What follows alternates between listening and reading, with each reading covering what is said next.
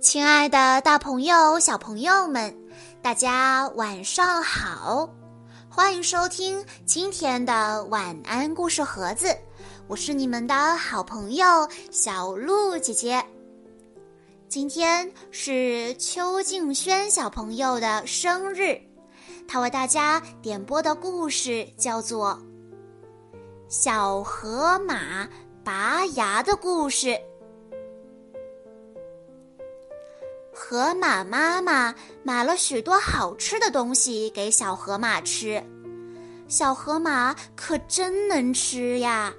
你看，饼干、薯片，一会儿就吃完了；一大块巧克力，几口就吞下了肚；一袋糖果，眼看又要吃完了。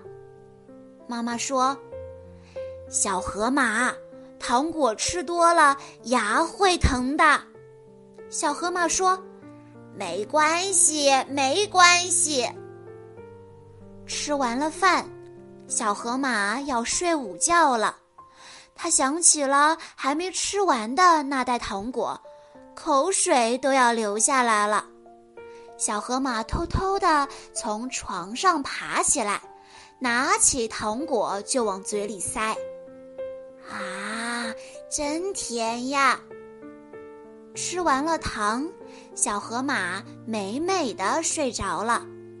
睡着睡着，哎呦呦，不好了！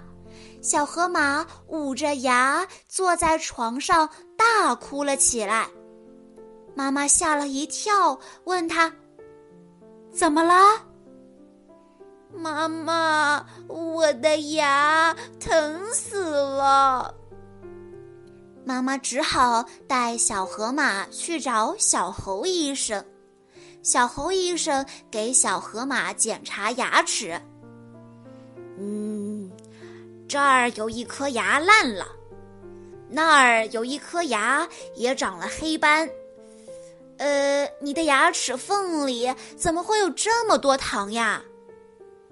小河马不好意思地说：“嗯，我我睡觉前吃糖了。”小猴医生说：“糖虽然好吃，但每次不能吃太多，睡觉前也不能吃糖，还要漱口刷牙，不然牙齿会坏的。”你看，牙齿坏了就不能吃其他的好吃的东西了。小河马低下头说：“嗯，我知道了，我以后再也不这样了。”小猴医生拿出工具给小河马拔牙。哎呀，小河马个子太高，猴医生又太小，怎么拔也拔不动。没办法，只好请来了长颈鹿和小黄狗，大家一起用力，才把那颗烂牙拔了出来。从此以后，小河马注意保护牙齿了，不再多吃糖果了，睡觉前也不吃糖果，还知道要刷牙漱口。它的牙齿再也不疼了，再也不烂了。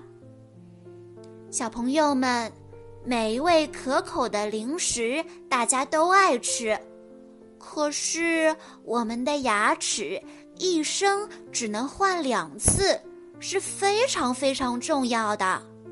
如果我们不好好的保护牙齿，我们的牙齿里面就会长虫，这虫在我们的牙齿里挖洞，可疼了。